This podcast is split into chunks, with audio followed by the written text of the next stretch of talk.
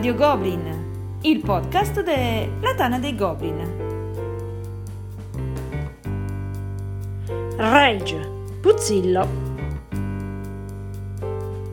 Un saluto a tutti e benvenuti a questa nuova puntata di Radio Goblin, il podcast della Tana dei Goblin. Con me, come in tutte le puntate che si rispettino, ODK.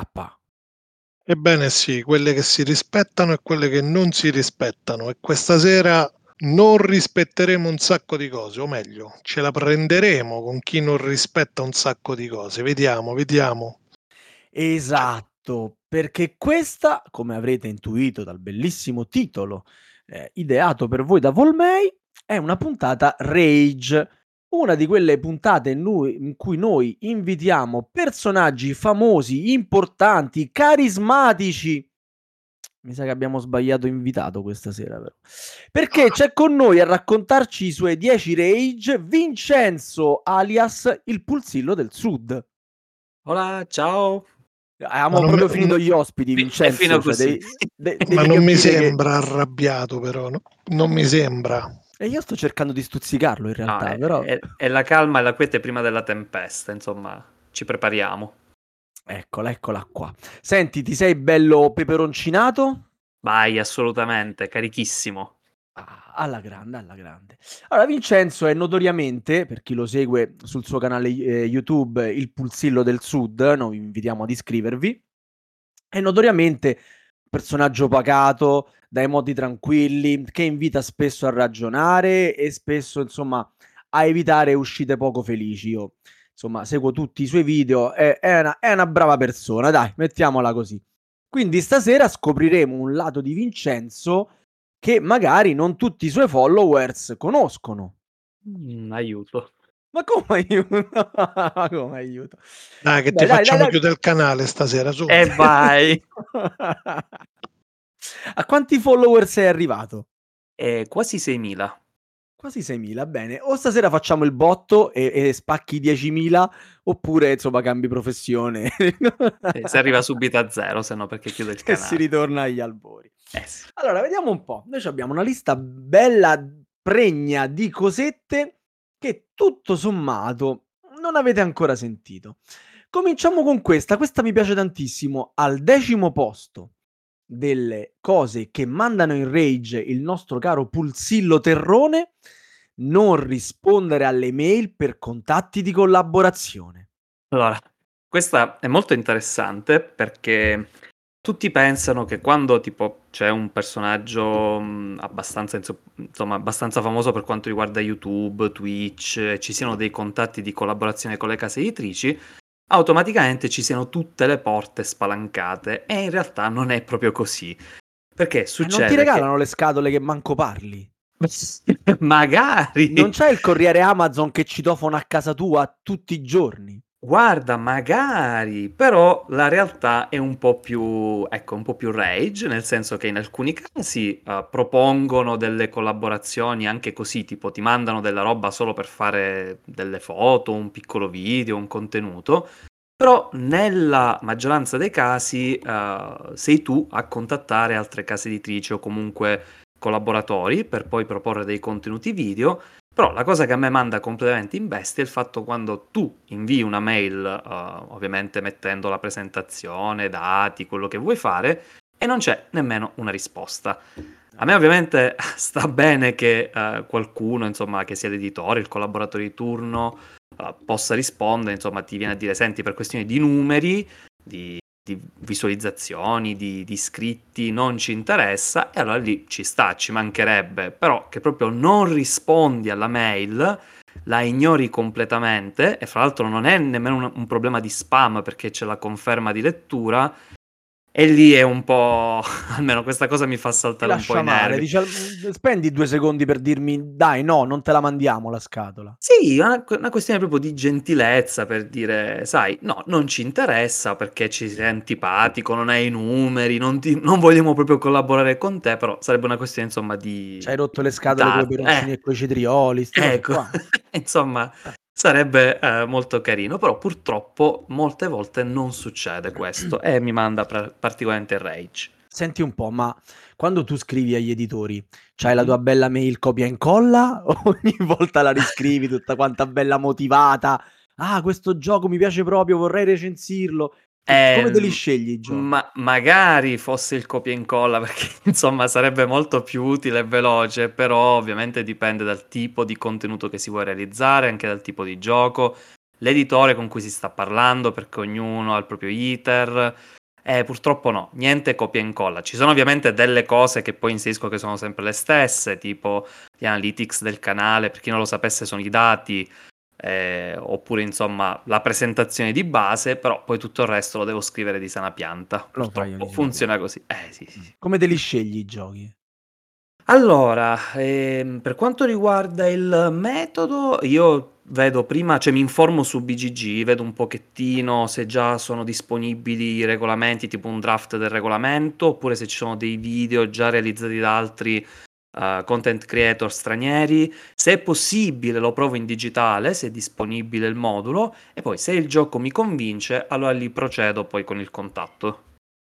Ah, ok, quindi comunque deve essere un gioco che ti piace, non è che, per farti un esempio, poi ovviamente smentiscimi, hai talmente tanto spazio da riempire con recensioni, tutorial o via discorrendo, che qualsiasi gioco nuovo esce, tutto sommato va bene. Allora, insomma, nel senso, purtroppo bisogna fare, bisogna sceglierseli particolarmente con cura, perché 2 contenuti a settimana possono sembrare tanti, ma in realtà per tutta la roba che esce è poco, è veramente poco, quindi li devo un attimino selezionare con attenzione. Purtroppo esce davvero tantissima roba, e fra l'altro, visto che siamo in tema di puntata Rage, ho notato che i video dove si va a criticare molto, cioè si parla di un gioco che non piace, fanno più casino rispetto a quelli dove si parla molto. Però la cosa interessante, lo dice a noi, abbiamo fatto i rage, abbiamo fatto no, ma la cosa interessante è che il rage in questo caso non arriva mai da chi tipo ti ha mandato la scatola, che possa essere l'autore, l'editore, il localizzatore che gli parli male del gioco, ma arriva dalle persone, dalla chat, dal pubblico, dai follower, che lì se la prendono perché hai parlato male del gioco. E questa è una cosa molto interessante, perché ho provato... Io non me la sono presa affatto quando hai parlato male di Battlestar Galactica, no? Mi pare che ti ho mandato un paio di accidenti e basta. Un paio di minacce, però... Esatto, il minimo sindacale. Sì, proprio il minimo, quello giusto. Però vabbè, sì, tu insomma sei una persona molto tranquilla, però è successo in passato che per video fatti dove insomma io parlavo di giochi che non rientravano molto nei miei gusti, e lì è stata un po' pesante la situazione, però... questo è una cosa interessante, perché ripeto, non arriva da chi se la dovrebbe prendere, ma da altri che io non me lo sarei mai aspettato. In questo caso le persone, insomma il pubblico, quelli che guardano il video. Strana cosa. Il video tu lo fai dopo che loro hanno comprato il gioco, se tu lo facevi prima ti ringraziavano. Vero? Questo è un bel punto di vista, effettivamente. Per il mancato esborso di soldi. Senti, siamo un po', diciamo, andando via dal Rage, però pure io mi sono incuriosito all'argomento. Mm-hmm. Come la vivi il fatto che chiaramente è vero, sì, di giochi ne escono tanti, però quelli più caldi sono mensilmente una manciata, e quindi tutti i content creator escono, diciamo, con lo stesso tipo di content. Tu come la vivi questa, lasciami dire, questa competizione? Allora, in altri video con la Tana dei Goblin avevo parlato di questo argomento, cioè del fatto che stavano uscendo un sacco di divulgatori, anzi, diciamo proprio content creator, e io in realtà sono sempre a favore, perché innanzitutto deve essere una questione proprio dello spettatore, che riesce a capire i gusti e le intenzioni del content creator. Nel senso, se uno guarda un mio video, però insomma non si ritrova molto nei miei gusti, o secondo lui non sto facendo bene la recensione, quel video non lo guarda più. Quindi per me va bene che ci siano molti content creator, perché ci sono più punti di vista e mi posso fare un'idea chiara tra quello che stanno dicendo le persone. Però certo, rosichi se non sei il primo che esce, sei il quinto. Magari non lo vengono a vedere il tuo video, perché hanno già visto Alkyla, hanno visto Sgananzium, hanno visto Teo. Ma che ce facciamo col Puzzillo del Sud? Allora, sfatiamo questo mito, nel senso non riguarda me, poi non so per altri, però molte volte le tempistiche di rilascio del video non dipendono da chi lo fa prima, ma dalle, ad esempio dalle direttive date dall'editore, se ci sono accordi in particolare, oppure da alcune tempistiche. Almeno io non punto mai a rilasciarlo subito, anche perché prima di fare un video, un gioco lo provo tra le 5 e le 10 volte, se riesco faccio tra le 5 e le 10 partite, quindi me la prendo un po' più. Camillo, ma ci vogliamo credere a sta cosa? Ah, io credo, no, non ho motivo per non crederci. Tranne, no, l'unica effettivamente cosa è Battlestar Galactica. Ho fatto una partita e lì l'ho bocciato proprio, insomma, mi sono fermato. Mi piace questo ragazzo, sì, mi piace, sapevo, ripetiamo. Ma io andrei avanti, basta. Andiamo, direi che siamo pronti per il nono posto del Rage del Puzzillo del Sud, il nostro caro Vincenzo, che ci dice... I regolamenti scritti male che fanno passare la voglia. Mamma mia, quanto mi ci ritrovo.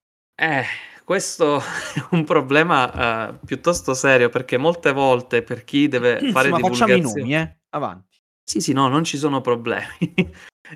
Quando si fa divulgazione bisogna quindi apprendere, perché ovviamente si parte dal fatto che bisogna prima comprendere, quindi studiare un gioco, e mettiamola così, il regolamento è un biglietto da visita, quindi se tu lo fai male già parti un pochettino così, anche se poi il gioco ti piace, però il regolamento scritto male ti fa passare un po' la voglia. E purtroppo è successo che l'anno scorso c'è stato un gioco molto bello che mi è piaciuto, che si chiama Nevsky.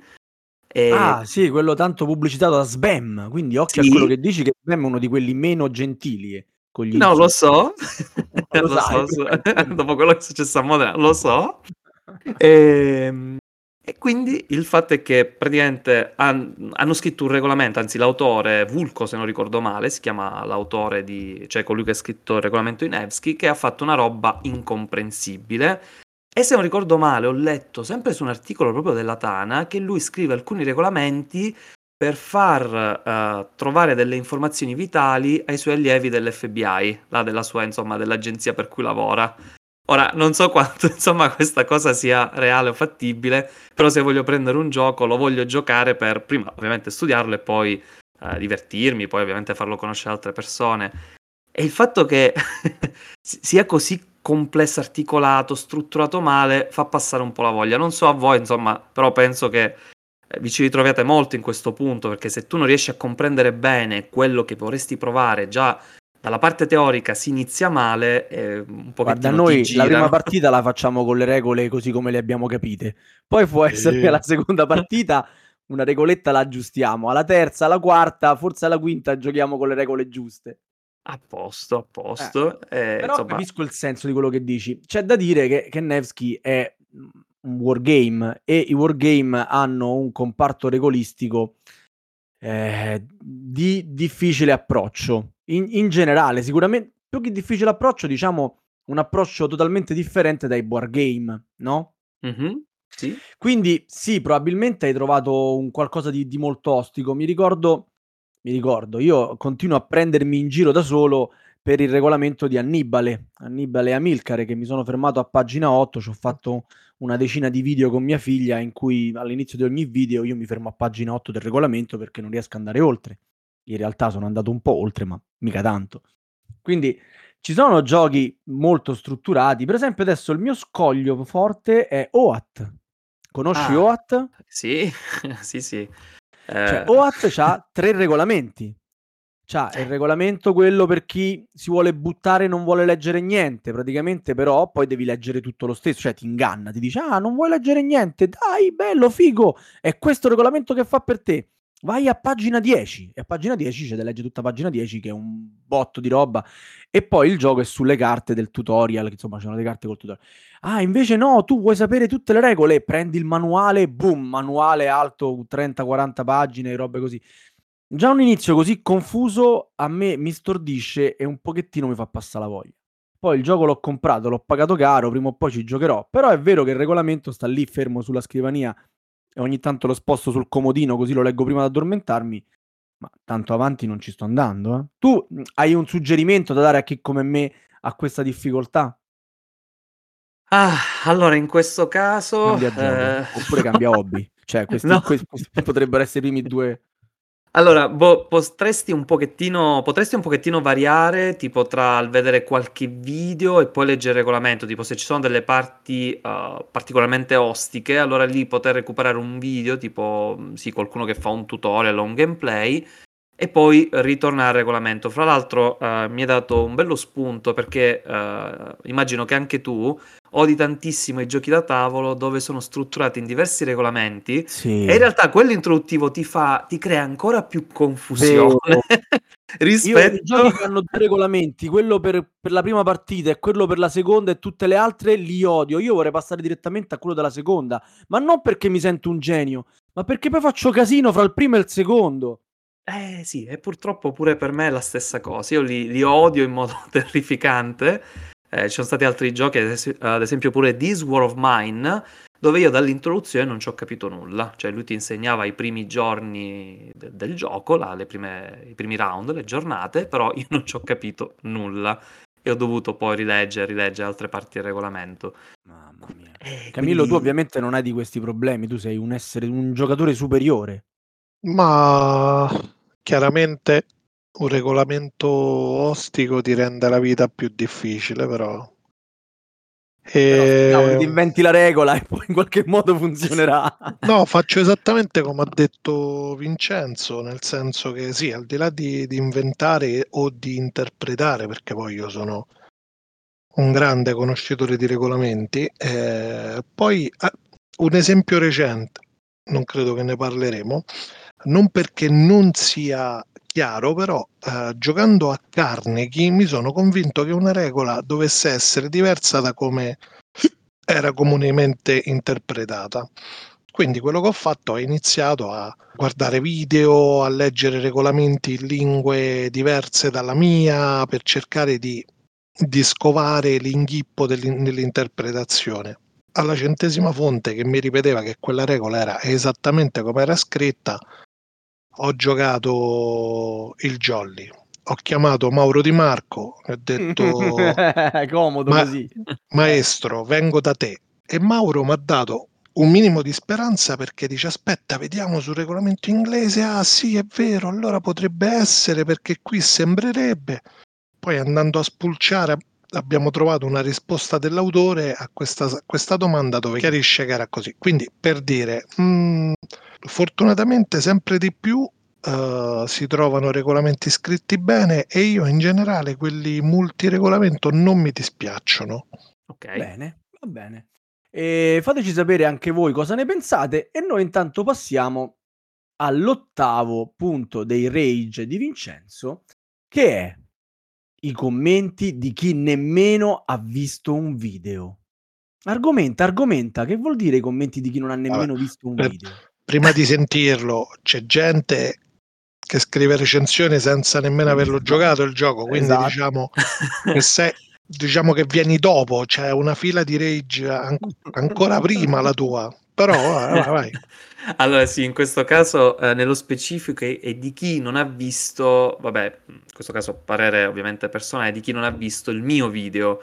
Quindi uno vede il titolo, vede semplicemente la locandina e già comincia a fare un commento. Dico, ok, se parli di altre cose ci può stare, però se poi c'è una critica mossa in merito al video ma tu nemmeno hai visto il contenuto...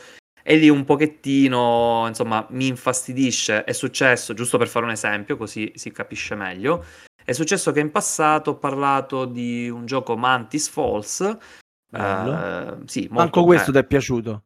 Ah no, mi è piaciuto molto molto carino, però il primo commento è stato: senti, ma si può giocare anche in 3 giocatori? Dopo che in 3 diverse parti del video ho detto sia nella scheda introduttiva si gioca fino a 3 giocatori, poi c'è proprio la parte della scalabilità, e infine nelle impressioni, proprio quelle finali, parlo più volte della scalabilità, quindi sia come funziona il gioco in 2 e in 3 giocatori.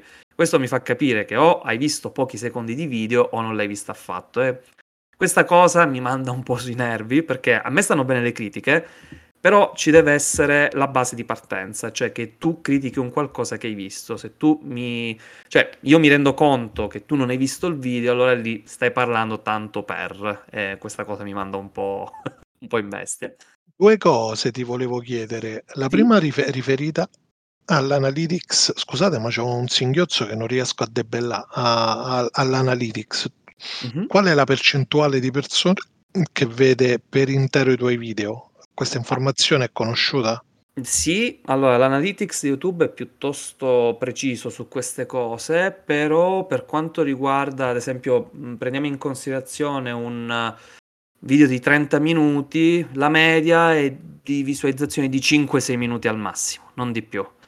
Quindi, come vedi, è piuttosto bassa. E di chi ha visto completamente il video, bah, allora, i video quelli più visti avranno un 5, bah, massimo 10%, proprio al massimo, di persone che hanno visto il video dall'inizio alla fine.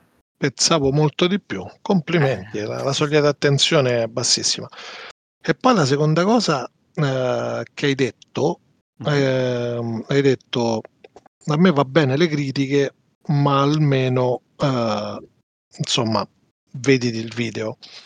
Mi hai fatto venire in mente una vignetta di Zero Calcare, ora non ricordo benissimo, però lui dice che si spinge ancora oltre, cioè tu per criticare oppure per commentare non è che basta che quell'elemento, quel fatto, quella cosa la conosci, ma quantomeno dovresti almeno averla vissuta per poter far parte della discussione, altrimenti stai, diciamo, muovendo le foglie al vento. Quindi, diciamo, per, secondo me, per poter commentare e criticare dovresti essere un creatore di video anche tu e aver provato il gioco. A quel punto sei nelle condizioni di poter criticare come è fatto il video e o il contenuto del video stesso.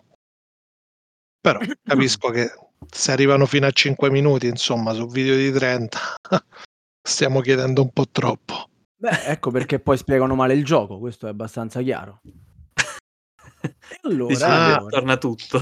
Io ce l'ho un rage che mi sarei aspettato, e lo dirò come dopo il tuo podio. Ok, come allora andiamo avanti. Ricordatemelo. Ok, allora, settimo posto dei rage del Puzzillo del Sud, giocatori che vogliono rifare le loro mosse anche 2-3 turni dopo. Ah, vabbè, questo mi piace, il nostro undo. Nel senso, ti piace che lo fai pure tu, che dopo 2-3 turni fai le mosse, oppure tu ti ritrovi nel rage? Allora, dipende da situazione a situazione. Ah, sentiamo. Dai, però vai avanti. Però è successo venerdì, ecco, che giocando ad alta tensione, e dopo anni, perché l'ultima volta che ci abbiamo giocato, Camillo, era nel 2019, ma ti rendi conto quanti anni sprecati a fare giochi brutti? La barba. Sì, una cosa incredibile. E quando passiamo alla fase 2, io automaticamente vado a pagare 20 elettro per la città più il trasferimento. Dopo 2 turni che faccio così, non mi ricordo chi, un altro delle persone al tavolo fa il secondo livello su una città e paga 15. Io dico, ma cavolo, porco Giuda, è vero, si paga 15 al secondo, 20 al terzo, e chiedo ai miei compagni di gioco, scusate, ho fatto questo errore, posso riprendermi i 10 che ho speso in più in maniera impropria?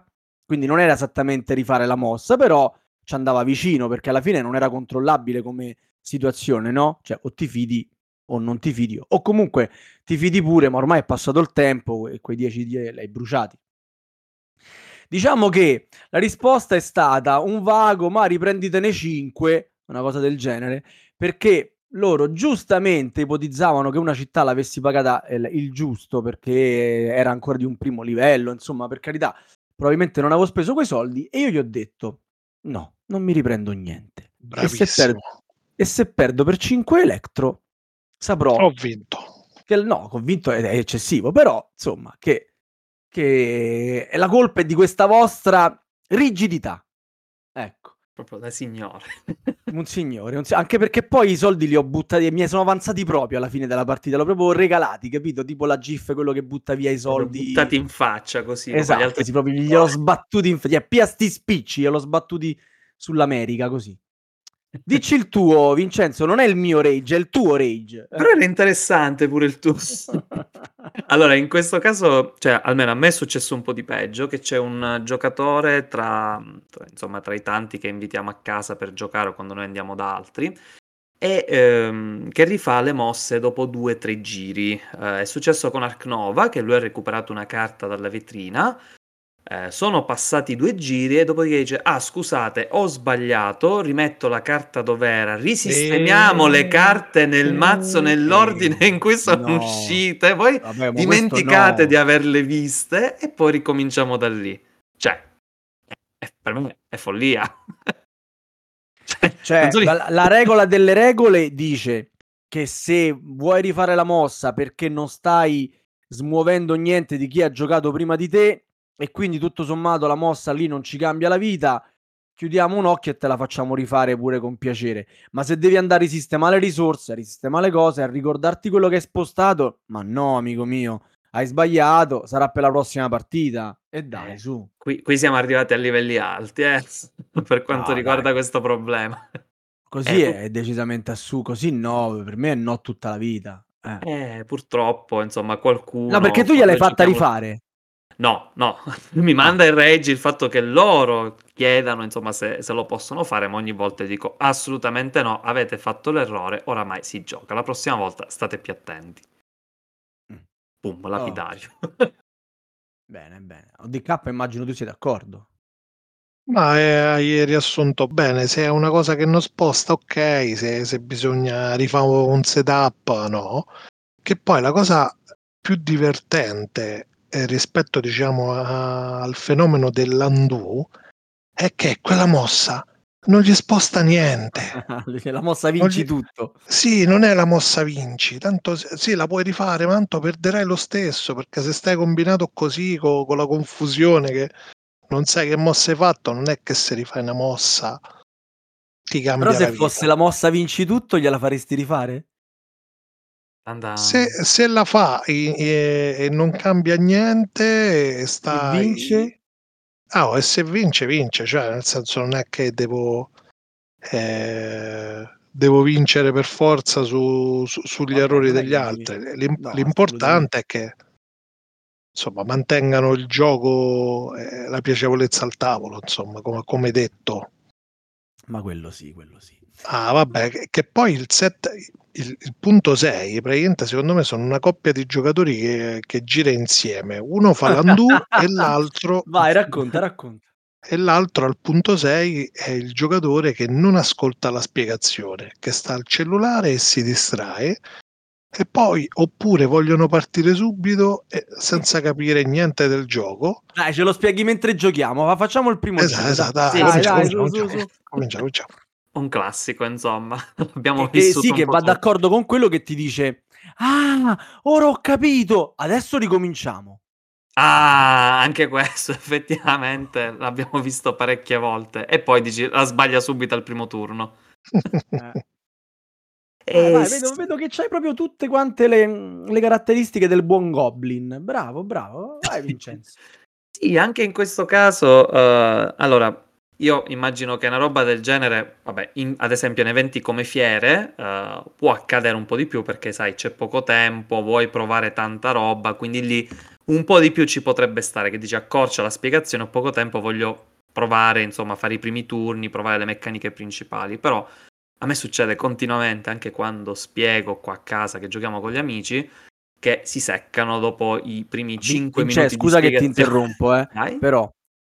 Allora, non ti ascoltano mentre spieghi i giochi a casa. Al non quinto minuto video. Del video cambiano canale. A sto punto io mi farei una domanda. C'è un problema proprio alla base, dici? E purtroppo sì, nel senso... vabbè, a parte mo la questione personale, però ho notato che anche da altre parti succede la stessa cosa, che la gente vuole passare più... alla pratica che non sul lato teorico, che lo trova incredibilmente noioso. Però nel gioco da tavolo, se non sai la teoria, puoi fare poco con la pratica. Cioè, potresti fare i turni andando a caso, ma secondo me risolvi ben poco. A me questa cosa, quando uno non ascolta la spiegazione, perché lo vedi palesemente che sta al cellulare, parla con un amico, si fa i fatti suoi e poi dici vabbè, andiamo, iniziamo, giochiamo, e poi non capisce nulla, vedi che sbaglia quasi tutte le regole. È altra cosa che mi fa andare particolarmente in rage. E poi ti richiede sempre la stessa regola ad ogni santissimo turno. Ma allora, com'è quella regola? Allora, attualmente ho segnato, cioè, il record di una regola che l'ho dovuta rispiegare. Per me questo record assoluto l'ho dovuto rispiegare 23 volte. Ci sono i nostri amici autori che dicono che però potrebbe essere colpa della regola. No, perché tutti tranne uno l'avevano capito. Io l'ho dovuto spiegare 23 volte a una sola persona. E... Senti, ma che regola era? Perché a sto punto siamo curiosi. È una regola che riguardava il movimento verso una città nel gioco Iperborea, non so se l'avete mai giocato. No. Un backbuilding. Sì, sì. Con chi pensi di star parlando, scusami. Maestri, insomma. Dai. Sì, semplicemente una regola dove uno si poteva o non si poteva spostare su una città avversaria, e questa cosa l'ho dovuta ripetere 23 volte. Stavo esplodendo. Ebbene, dai, procediamo perché al quinto posto... La prossima è nuova. Siamo a metà classifica. Al quinto posto del Rage del Puzzillo del Sud, giocatori che non vogliono giocare a nulla se non ai giochi che propongono loro. Bella questa. Allora. Sì, questo piace particolarmente a ODK, che li becca subito quelli che vengono a giocare e si portano il gioco e vogliono giocare solo quello. E allora, non accettano altro. In realtà a questo punto è ancora più critico, nel senso che ci sono dei giocatori che conosco, che praticamente loro oramai conoscono quei 3-4 giochi a memoria, i classici German tipo Kailus, Agricola e compagnia bella, e vogliono giocare sempre ed esclusivamente a quei 4 giochi. Se tu gli proponi, tipo che ne so, loro giocano a Marco Polo, se tu gli proponi Marco Polo 2 già ti guardano male, ti guardano malissimo, dicono cosa stai facendo. Io per fortuna ne ho incontrati pochissimi, perché con i vari gruppi proviamo sempre roba nuova, insomma siamo sempre alla ricerca di stimoli nuovi, però insomma se uno si fossilizza troppo sulla stessa roba è un po' fastidioso, anche quelli che vogliono portare i loro giochi e ti obbligano a giocare quelli, è un comportamento un po' così, insomma, che a me dà un po' di fastidio. Anche a voi è successo di incontrare persone che vogliono giocare, rigiocare sempre gli stessi? Parlo di 3-4 titoli in croce, non di più. Allora... No, purtroppo no. Lo sapevo che dicevi così. Diciamo che c'è Cola che vorrebbe solo approfondire, perché giustamente i giochi nuovi lo lasciano un po' perplesso, diciamo, usando un eufemismo, e trova i giochi vecchi molto più belli, e sicuramente li abbiamo giocati troppo poco. Su questo posso essere d'accordo. È pure vero che le scimmie nuove del gioco ti viene voglia di provarle, però spesso questi giochi sono un po' deludenti. Spesso trovi che il gioco è un po', c'ha le meccaniche che non ti dicono niente di nuovo, che magari non sono nemmeno amalgamate così bene, oppure non fa per te semplicemente, ma hai voglia di provare ancora giochi nuovi. Quello sì, quello diciamo lo posso capire. Certo è che uno che viene a casa tua e ti porta il gioco, la prima volta mi fa piacere, la seconda volta può darsi anche pure. Certo, la terza volta piacerebbe giocare anche a uno dei giochi che ho comprato io, che magari mi sono letto il regolamento e vorrei vedere come gira. Quello ci sta. Mentre quello che raccontavi tu, Vincenzo, sembra però più un po' di ritrosia a imparare cose nuove. Cioè, per esempio, mia moglie... Una volta che ha fatto Battlestar Galactica, Alta Tensione e Carcassonne, insegnargli un altro gioco è stato complicatissimo. Non voleva. Ma ci abbiamo già questi, ma perché dobbiamo andare? Però quella era pigrizia. Quello capisci che è una persona che vuole passarsi una serata ogni tanto, e ogni tanto intendo ogni 2-3 mesi, a fare un gioco da tavolo. La fatica di apprendere un regolamento proprio no. Vorrebbe rilassarsi e basta. Quel gioco lo conosce già. Cioè... non è una giocatrice, non è una persona, diciamo, come noi, che ha questa passione fervente per il gioco da tavolo, quindi la posso capire. Se invece tu sei un giocatore da tavolo, così ti riconosci come tale, e c'è questa ritrosia, sì, effettivamente un pochino darebbe fastidio pure a me. Guarda, più che altro la questione è che si potrebbe pianificare prima cosa si vuole giocare, nel senso si parla un attimino tra tutte le persone e si dice vabbè, ok, stasera giochiamo a questo, recuperiamo qualcosina di vecchio, si approfondisce, perché no? Però che uno arriva senza dire nulla, boom, si propone sempre quel titolo solo perché hai giocato, insomma, quel gioco. Despota. Boom, e allora lì vai, parte il rage.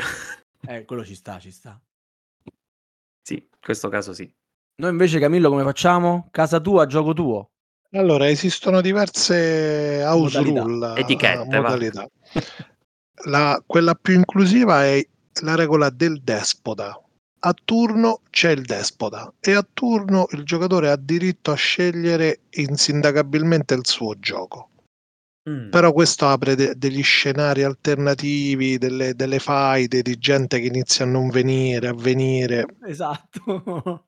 E allora la counter è: casa mia, decido io a che si gioca. E soprattutto chi sceglie il gioco lo deve spiegare. Questo fisso proprio. Ci sta. Allora, quarto posto del Rage del Puzzillo del Sud. A Vincenzo mandano in rage i giocatori che giudicano un gioco già dalla sola spiegazione delle regole. Ma figuriamoci, abbiamo detto prima, c'è chi lo giudica già dalla copertina. Vabbè, infatti qua insomma abbiamo un po' anticipato il rage, però sì, a me dà molto fastidio perché è successo che tantissime volte ho spiegato dei giochi, non ho finito in realtà nemmeno di spiegare tutte le regole, che già questo gioco ha problemi. Questo gioco è rotto, questo gioco non funziona determinato. Questo è ancora di più, allora.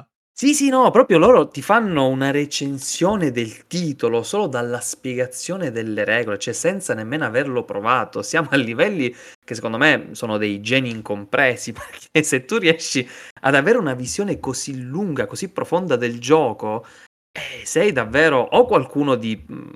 wow, pazzesco, che riesce a comprendere tutto già solo dalla teoria senza nemmeno aver provato il gioco, oppure parli un po' troppo presto. Secondo me, insomma, la maggior parte dei casi siamo più per la seconda possibilità. E purtroppo a me è successo che ci sono state persone che non solo hanno già fatto la recensione completa analitica del gioco, ma addirittura l'hanno comprato. Cioè, io non ho finito di spiegare le regole, che loro già se lo stavano acquistando sui vari store, erano già convinti e già via, sono partiti di acquisti. Questa cosa, insomma, è stata particolarmente allucinante. A me ha mandato in bestia perché ho detto, cavolo, provatelo. Non vi dico di finire una partita, che per me sarebbe d'obbligo, però almeno fate un po' di turni per vedere se rientra nelle vostre corde. Insomma, così è un po' assurdo, almeno io lo trovo assurdo. Una figa, cioè sia da un eccesso all'altro proprio.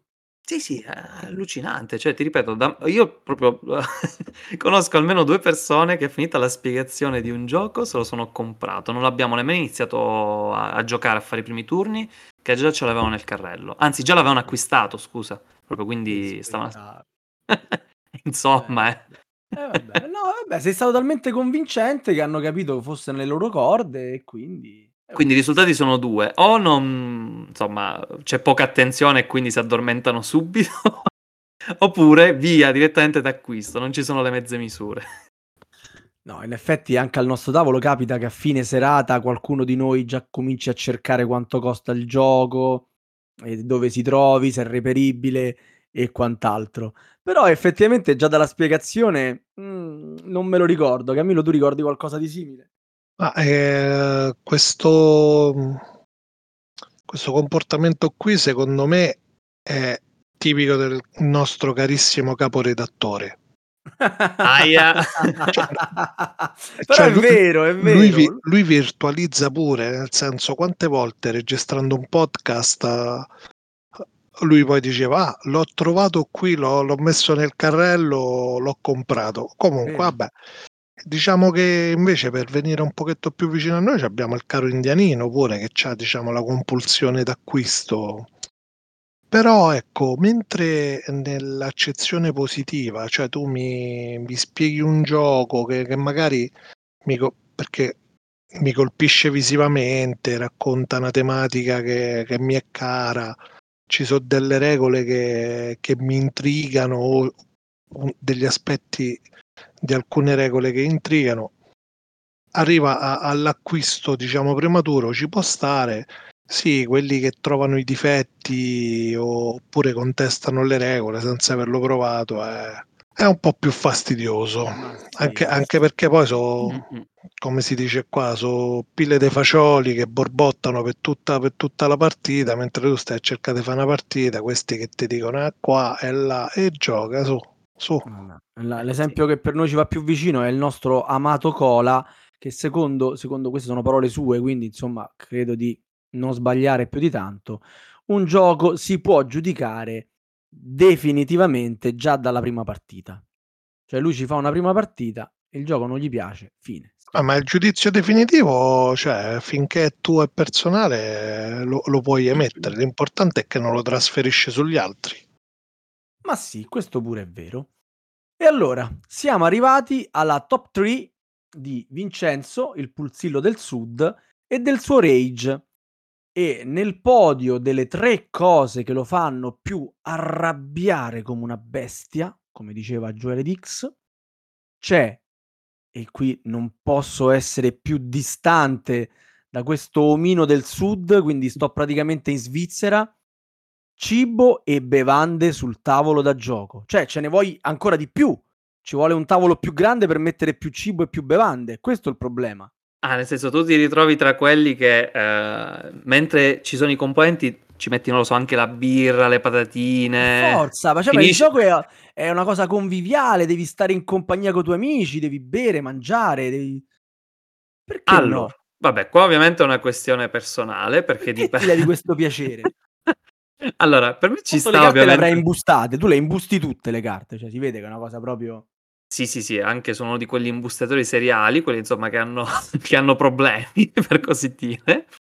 E vabbè, scherzi a parte, comunque per me ci sta anche tipo bere, mangiare, però in zone differenti. Cioè lontano dal tavolo. Ecco. Senti, è come che io allontano quelli che fumano, vai a fumare sul balcone, tu dici vai a mangiare sul balcone. Sì, più o meno il concetto è simile, perché è successo in passato che c'erano delle persone che giocavano con noi che non avevano molto rispetto dei giochi altrui, hanno fatto un po' di danni e da quel momento ho detto va bene, basta, a me va bene mangiare tutti assieme, beviamo, scherziamo. Però in cucina, in soggiorno. Quando si va invece nello studio per giocare, allora lì si studia, cioè scusate, si gioca e basta.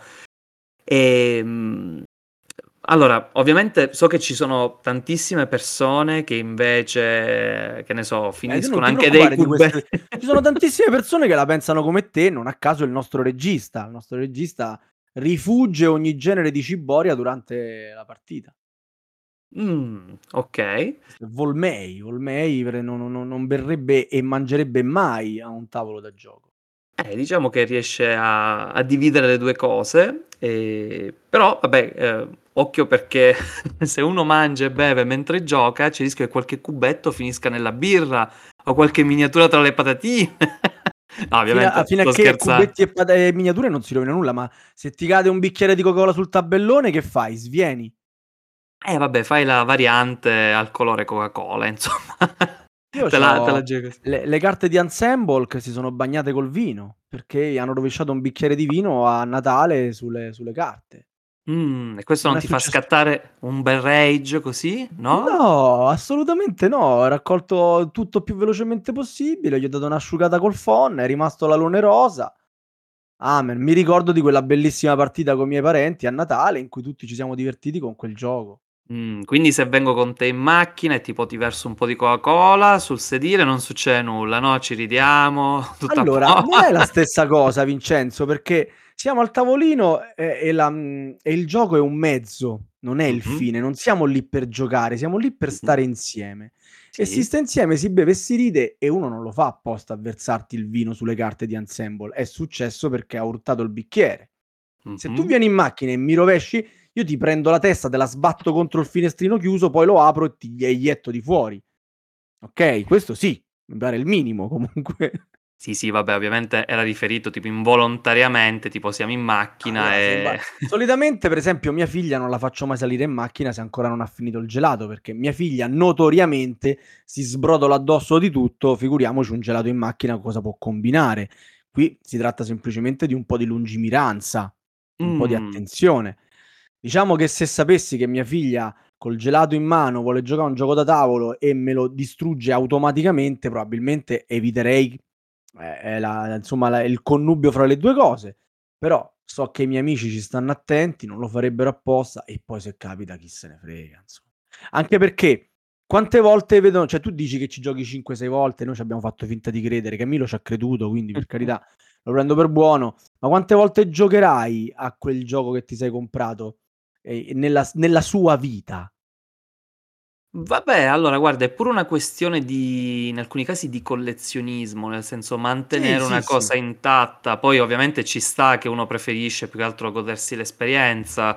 Ad esempio ci sono proprio i legacy che io inizialmente ripudiavo, perché il non fatto di rompere la componentistica, però poi ho rivalutato la cosa, effettivamente lì il mio primo Legacy è stato Risk Legacy, che ho amato alla follia. Io, insomma, Risk non lo amo granché, però questa versione mi è piaciuta molto e lì effettivamente sono riuscito a superare il problema. Per quanto riguarda invece proprio il cibo e le bevande sul tavolo da gioco, comprendo il tuo pensiero, però io non riesco ad applicarlo, nel senso mi va bene stare ovviamente in compagnia, però ci tengo anche, insomma, alle mie cose, quindi siccome ho un po' di timore per i giocatori che qui vengono a giocare, anche se dovessero farlo ovviamente involontariamente, lì per me un po' ne risentirei, ecco, mi darebbe un po' fastidio, perché dico c'è l'ambiente per mangiare, poi c'è uno per giocare e per me vanno divise le cose, però capisco anche chi vuole unire tutto quanto e trae piacere da entrambe le cose. Guarda, spezzo mezza lancia a tuo favore dicendo che per esempio io i giochi li tengo nella plastichina fino a che non li gioco, quindi aprirlo tanto per aprirlo no, perché mi spiace che si rovinino. Dall'altra parte no, però mi piace aprirli per giocare con le mie copie, potendo scegliere aprirei sempre la mia copia, perché tenerlo nella plastica mi farebbe sentire un po' stupido, me lo sono comprato perché? Per guardarmelo? No, lo voglio usare. Dall'altra parte trovare una scatola particolarmente usurata come quella di Battlestar Galactica o come quella di Alta Tensione, che è praticamente agli angoli completamente divelti, proprio sono aperte il coperchio della scatola praticamente non si chiude, perché? Perché è stata usata centinaia di volte.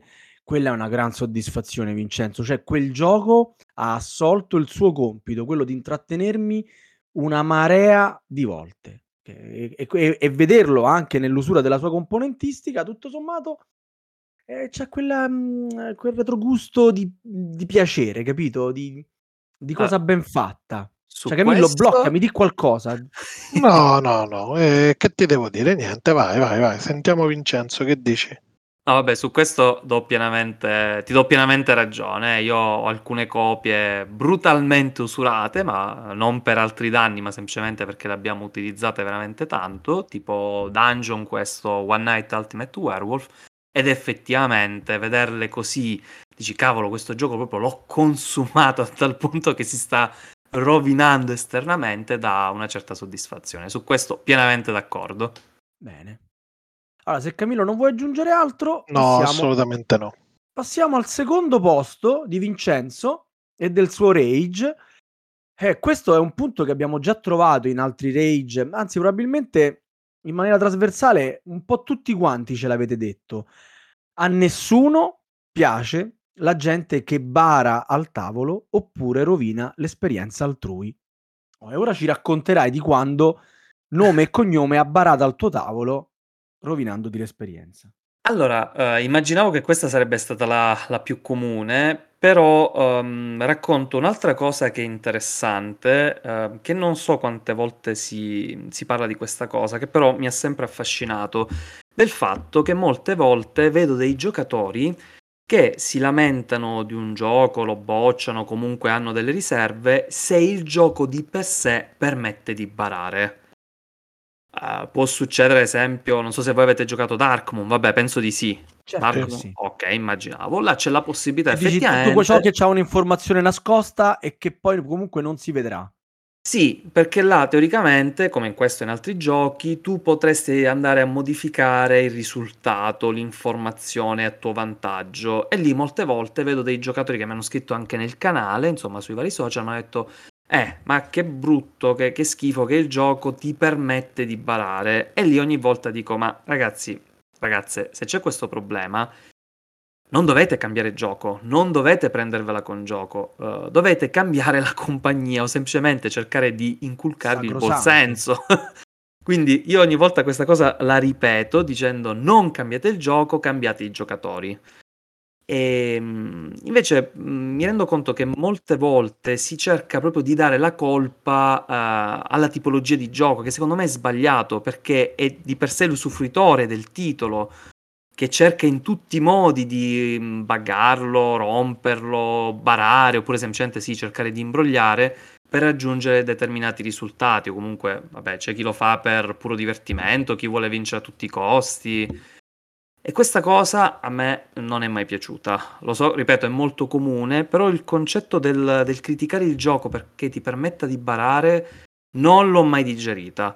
È successo con La Tarma Imbrogliona, è successo con Munchkin. La Tarma Imbrogliona devi barare. Appunto, fra l'altro sono giochi proprio dove è fatto apposta. Ci sono anche questi giochi. Un conto è, come hai detto tu, giustamente Dark Moon, io ti dico, c'ho 3 dati negativi, e tu però non lo vedi i dati che ho, e quindi io sto barando, dandoti un'informazione non corretta per trarne vantaggio. È un conto la Tarma Imbrogliona dove devo nascondere le carte e lo devo fare barando. Quello non è, quello fa parte del gioco, è la tua abilità a non farti beccare. Qui insomma però sappi che gente sul mio canale ha criticato anche questi giochi, cioè anche questi qua dove teoricamente il barare, l'abilità nel non farsi scoprire è stata criticata, e quindi hanno detto no, vabbè, puntiamo ad altro. Quello non è la tua tazza di tè, come dicono quelli bravi, però sì. Il gioco funziona anche bene, si ride una cifra. Poi che uno in tutti i giochi con le informazioni nascoste, vuoi anche i classici lettere da Whitechapel, no? Sì. Barano facendo finta di essere un posto e poi sono un altro, oppure si sistemano le cose a loro piacimento perché l'informazione non è condivisa e a fine partita non è facile risalire a tutti i movimenti fatti come l'ha fatti. Quello è un discorso differente, sono con te, cambia le persone, non cambiare il gioco funziona. Mm-mm. Se tu stai giocando per vincere e vuoi vincere anche barando, tu hai un problema serio, non è il gioco il problema, insomma sei tu che bari il problema. Il divertimento non te lo dà la vittoria, il divertimento te lo dà quello che combini quella sera con i tuoi amici. Senti, ma quando li becchi a barare, che cosa combini? Che fai? Lo dici? Fai finta di niente? Lo racconti dopo? No, lo dico immediatamente. La prima volta c'è l'avvertimento, poi se vedo che continua dico vabbè, ovviamente l'amicizia rimane, i contatti rimangono, però non giochiamo più insieme, nel senso... Se un giocatore deve andare a rovinare l'esperienza, quel momento bello, magico che è il gioco da tavolo, solo perché ti va di divertirti, di barare, di vincere, allora mi sta bene che insomma frequentarti in altri ambiti, però per il gioco da tavolo no. Se poi dopo insomma l'avviso continui, se recidivo, e lì stop. Dopo l'avviso, se continui, abbiamo finito. È molto categorico in questo. DK? Bah, ODK, che dice? Sì, era questo l'argomento su cui volevi intervenire, no? No. Dopo il numero 1, dicevo, sicuramente il gioco da tavolo che nasce, come ha già detto Sava, come mezzo e come strumento, se vuoi, di comunicazione, di unione per stare al tavolo, trovarsi di fronte a uno che ti vuole fregare con mezzucci, insomma fa cadere un pochetto anche lo stimolo a passare del tempo insieme, quindi esatto. Può trovare spazio, tempo da altre parti. Proprio questo fine settimana stavo giocando con mio figlio ai Pokémon, che c'ha 8 anni. Insomma, dopo la prima partita persa gli serviva una carta che non riusciva a pescare. Lo vedo che inizia armeggiare col mazzo cercando di dire, di fare delle cose, insomma, e sfila una carta che la mette da parte. L'ho preso per un orecchio, ho detto mo rimetti tutto a posto, abbiamo finito di giocare, via. Quindi nessuna pietà verso chi bara. È la stessa identica cosa che facevo io con Morgana quando voleva a tutti i costi vincere e modificava il regolamento a suo piacimento per avere poi la meglio, ecco. E cosa facevamo? Chiudevamo il gioco e smettavamo di giocare. Non è quello lo scopo, non è quello lo scopo del gioco, non è vincere. Quindi, Vincenzo, non vanno perdonati, anzi vanno puniti, impiccati in piazza. Addirittura alla gogna in pubblica piazza. Cavolo. Vai Camillo, raccontaci il primo posto di Vincenzo. Bene, siamo giunti alla fine di questo viatico, di questo decalogo di punti, e concludiamo con al numero 1 le censure da parte degli editori. Questa è nuova, questa è fresca. Questa è fantastica. Vogliamo nomi e cognomi degli editori. Cognomi. Esatto. Anche Orchim. Delle censure. Boom! Allora, altra cosa molto particolare da raccontare è che le censure, vabbè, ovviamente ogni canale, podcast, blog, ovviamente ognuno ha la sua storia, però per quanto riguarda la mia, le censure sono nate da progetti piccoli o indipendenti, nel senso che mi hanno contattato degli editori locali e mi hanno chiesto di presentare, mi sembra, 2 o 3 giochi, insomma, della loro linea, e però inizialmente non mi furono date disposizioni su come andava fatto il video, quindi io l'ho fatto liberamente, e poi successivamente, quando hanno visto il contenuto, mi hanno detto che non andava bene, c'erano delle cose che erano troppo critiche, troppo soggettive, che poi lì ci sarebbe tanto da discutere, perché alla fine, insomma, ogni pensiero è soggettivo, e che, insomma, alcune parti del video andavano tolte. Allora, va detto che questo mi è successo nel primissimo anno del canale, quando ancora ero parecchio ingenuo e inesperto, e mi sono rifiutato ovviamente di fare una roba del genere, e da quel momento ho deciso che non ne avrei sentito più parlare di una roba del genere, che avrei gestito la cosa per conto mio. Infatti tuttora, con i vari editori con cui collaboro, la prima cosa che dico è: possiamo fare il video, non ci sono problemi, però la parte della recensione non si tocca, non deve essere censurata, dico tutto quello che voglio. Nel caso, se poi c'è un contributo, un pagamento, lo si fa solo per lo spazio visivo e per il tutorial, per come vengono fatti. Ma sulle impressioni questa cosa non si tocca, perché io non sopporto minimamente quando l'informazione deve essere vincolata su canoni decisi da chi ti sta dando il lavoro, insomma il progetto da fare. E purtroppo il primo anno qualcuno ci ha provato a cercare, insomma, di bloccare tutto quanto, proprio di cercare di non mandare in onda il video. E poi però mi sono categoricamente rifiutato, e ho anche proprio annullato delle collaborazioni con alcuni editori, perché non ne volevano sentir parlare di questa storia. Volevano farmi fare il video secondo le loro, vabbè, chiamiamole in questo caso sceneggiatura, secondo quello che scrivevano loro, quello che avrei dovuto dire. Il mio caso, ripeto, è un caso particolare, non funziona così. Per me la censura è una delle cose proprio terrificanti per quanto riguarda la divulgazione sia scritta che video.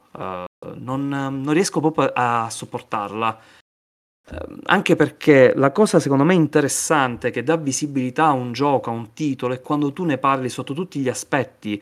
Io ti parlo sia delle cose che mi sono piaciute sia di quelle che non mi sono piaciute, rende la cosa ancora più intrigante, perché tu vedi non solo quello che il gioco dà a livello di potenzialità, ma anche quali sono i punti deboli, quindi ti riesci a fare un'idea complessiva, proprio è formata meglio, è gestita meglio. Invece se tu vai a promuovere qualsiasi cosa, parli sempre solo di aspetti positivi, oppure anche la controparte, vai a criticare qualsiasi altra cosa, per me non hanno senso entrambi i modi di fare. Cioè a me non piacciono, tipo quelli che dicono devi fare continuamente video sempre solo parlando di lati negativi, criticando qualsiasi gioco.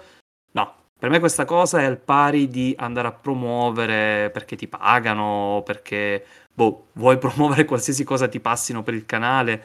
I tuoi contenuti, Vincenzo, non sono a pagamento, giusto? Allora, i miei contenuti sono quasi tutti a pagamento, però ho sempre specificato... No, io lo dico tranquillamente, l'ho già specificato anche in altre dirette, in video, però io l'ho sempre specificato agli editori che pagano lo spazio visivo e la realizzazione del tutorial. Sull'analisi della recensione completa e le impressioni non possono dire nulla, altrimenti rifiuto la collaborazione e proseguo con un altro. Però vi posso dire che... c'è una percezione piuttosto sbagliata su questo da parte dei giocatori, perché molti pensano che se ti pagano automaticamente sei un venduto e il gioco comunque è... spesso viene espresso un giudizio positivo, giusto, no? Sì, sì. Però questa è una diatriba che va avanti da anni, no? Sì, oramai ci abbiamo fatto il callo, però io ho notato che nella maggior parte dei casi, anche se tu parli male di un gioco, la casa editrice, se è furba, non ti viene a dire nulla. Nel senso, loro vogliono semplicemente che tu ne parli, poi se a te ha fatto schifo oppure il capolavoro, gli interessa veramente veramente poco. Invece ho notato che interessa più ai giocatori questa cosa, nel senso, se tu ne parli male, però torniamo a uno dei rage precedenti in questo caso, e purtroppo lì se la prendono di più i giocatori.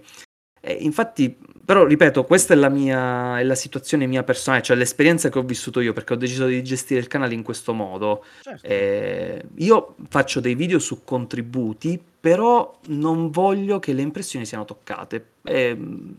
Spero, immagino che buona parte del successo del canale sia dovuta proprio a questa scelta, perché comunque... Allora, c'era chi diceva che quando si sceglie un gioco da recensire, da fare un tutorial...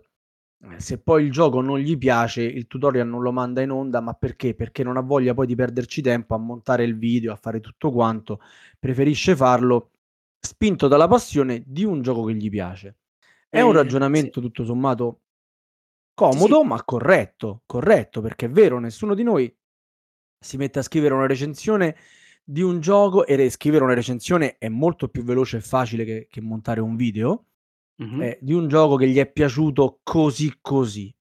Sicuro ci piace fare la recensione di un gioco che ci è piaciuto molto, o altrettanto sicuro ci piace fare la recensione di un gioco che non ci è piaciuto per niente, per condividere il nostro punto di vista, tra virgolette, estremo, sicuramente personale, ma estremo su quel gioco. Posso capire l'editore che che ci rimane male se ti ha pagato per un video e poi il messaggio che tu mandi è un messaggio, tra virgolette, negativo. Però sono d'accordo con te. Come diceva il caro Berlusconi, non importa che se ne parli, l'importante è che se ne parli, no? Sì, sì, assolutamente. E poi comunque ci sta il fatto che tu possa essere libero di esprimere un giudizio. Su questo dai, su. Sì, però so che per altre realtà purtroppo non è così, nel senso... Vabbè, io ovviamente parlo di esperienza personale perché ho deciso proprio di impostarlo con quest'impronta, però in alcuni casi non è sempre così. Ti do ovviamente pienamente ragione sulla questione di fare contenuti su cose che piacciono, perché il lavoro che c'è dietro...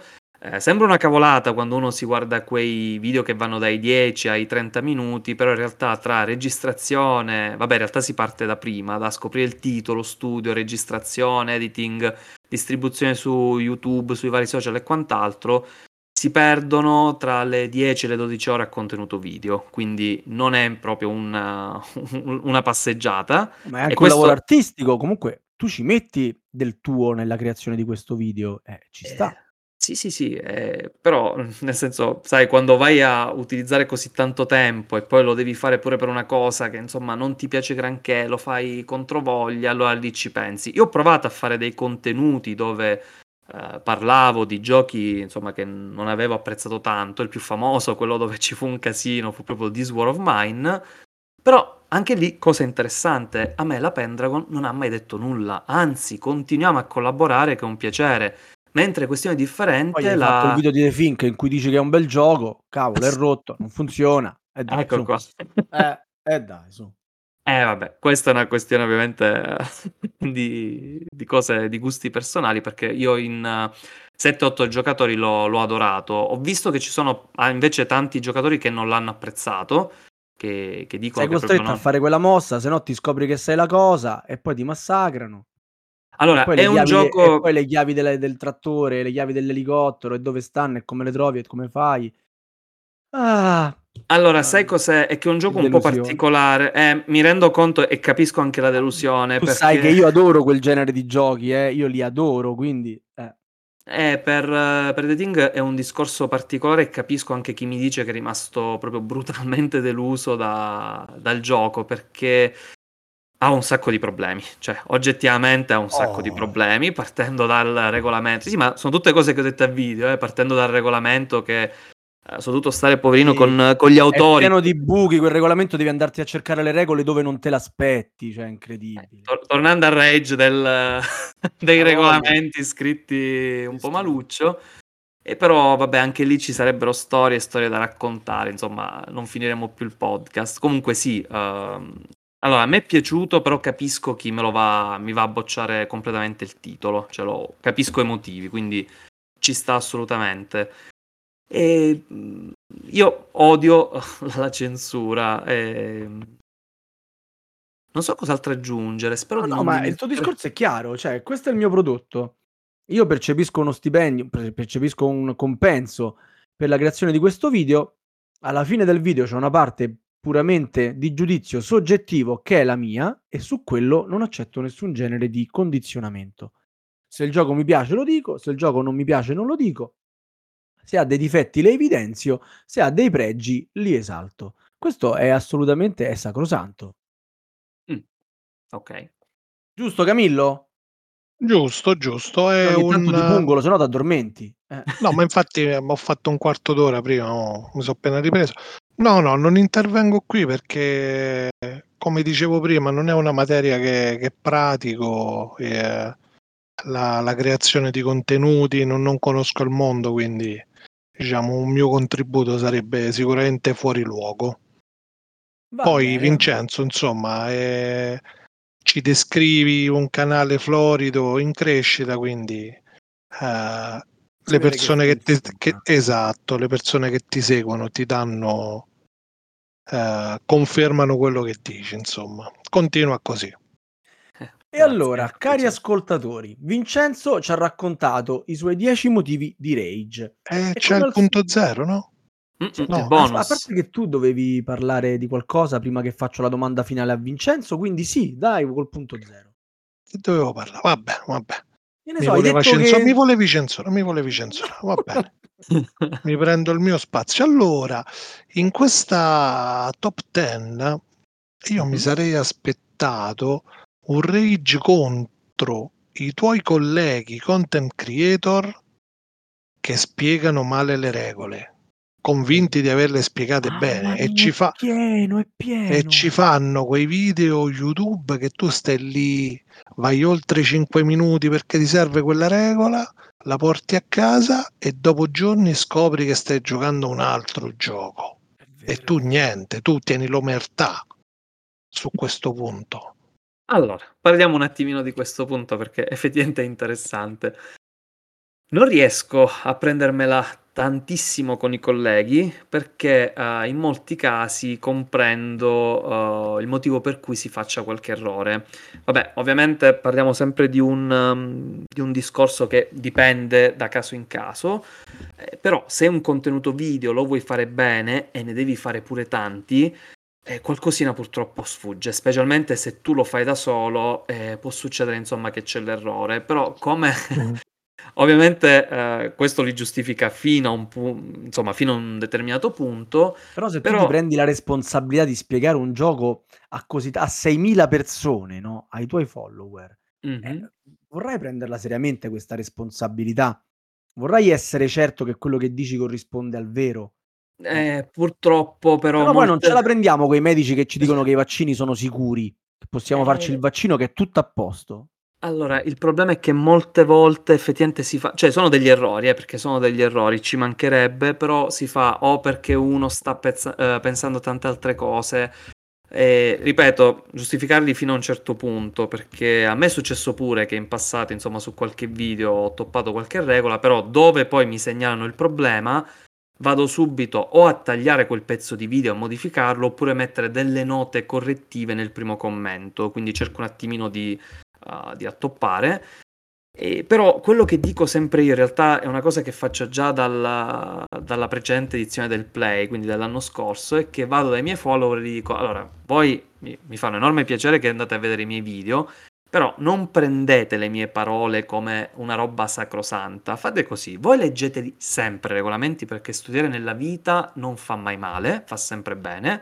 Poi se avete dubbi o volete vedere il flusso di gioco, allora andate a vedere il video.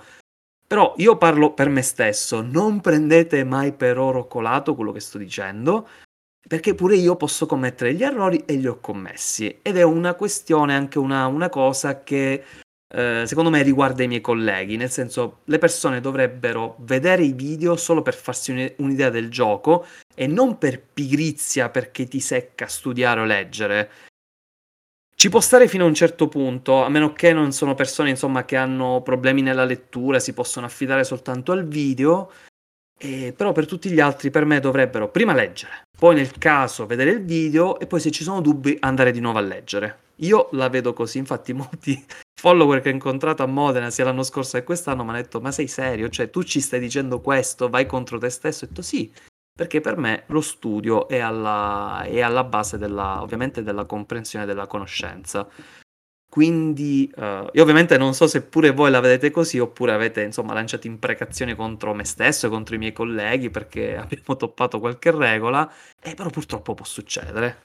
Diciamo che dato che, bene o male, li conosco quasi tutti, o almeno tre quarti di questi che sbagliano li conosco, mi viene da sorridere e gli mando un messaggio privato per dirgli: oh, ma guarda che hai detto una cosa che non c'entra niente, eh. Mm-hmm. Però spesso non arrivo manco primo a farglielo notare.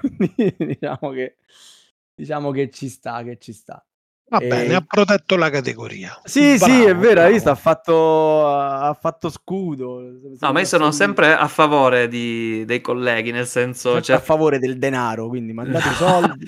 No, nel senso, io spero che in realtà ci siano sempre più divulgatori in futuro, perché come ho detto prima, più punti di vista sono sempre una cosa interessante, quindi va bene. Se ci sono più persone che, mosse dalla passione o anche dal lavoro, perché no?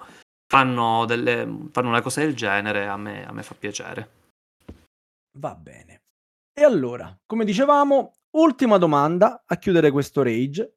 Ci hai detto le 10 cose che ti fanno arrabbiare nel mondo del gioco da tavolo, e ora raccontaci invece quella che ti piace così tanto, che ancora ti tiene dentro e ti fa venire voglia di giocare ancora, di scartare ancora giochi, di realizzare ancora video e di stare ancora con i tuoi amici senza birra e senza patatine, però lì a giocare. Allora, probabilmente sarà una cosa detta e ridetta. Non ti preoccupare. No? Sì, no, però ovviamente la dico. E la diffusione di quest'hobby. Per me la cosa che mi muove... Sei un goblin dentro proprio. Sì, vabbè, perché io in realtà ti ho visto a fare dimostrazione ai tavoli. Mi sa che ancora non ci conoscevamo. Allora, in realtà il fatto è che io ancora non avevo il canale, perché mi sembra che lei, non mi ricordo se è il 2018 o 2019, adesso non ricordo l'anno. Quando c'era il Covid non l'abbiamo fatta, sì, ok. Un po' prima.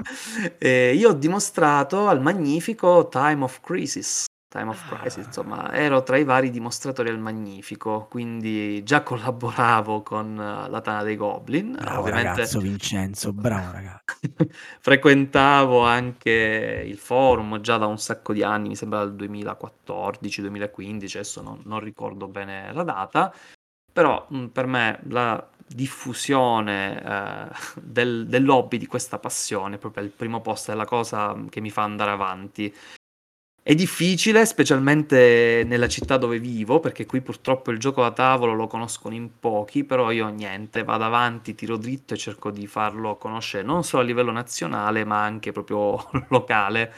E quando vedo persone che si entusiasmano, si divertono, stiamo lì a giocare assieme, facciamo notte tarda, per me è una delle più belle soddisfazioni che abbia mai avuto per quanto riguarda questo hobby. Gratifica tantissimo. Sì, fare le 2 o le 3 di notte giocando a One Night Ultimate Werewolf. Insomma, quelle nottate non me le dimenticherò mai. Bello. Va bene. E niente, con questo Vincenzo ci saluta, ma noi prima dobbiamo passare la parola al nostro regista Volmay. Io ringrazio Vincenzo e ricordo a tutti i nostri ascoltatori che possono seguirci su Facebook, discutere gli argomenti trattati in questa puntata nella nostra chat Telegram e ascoltare tutte le puntate di Radio Goblin precedenti e anche tutti i rage sul nostro sito con Spotify, iTunes e Google Podcast. Ciao a tutti, buonanotte. Buonanotte a tutti. Ciao, buonanotte. Ciao. Buonanotte. Ciao, ciao. Ciao. Avete ascoltato Radio Goblin, il podcast della Tana dei Goblin.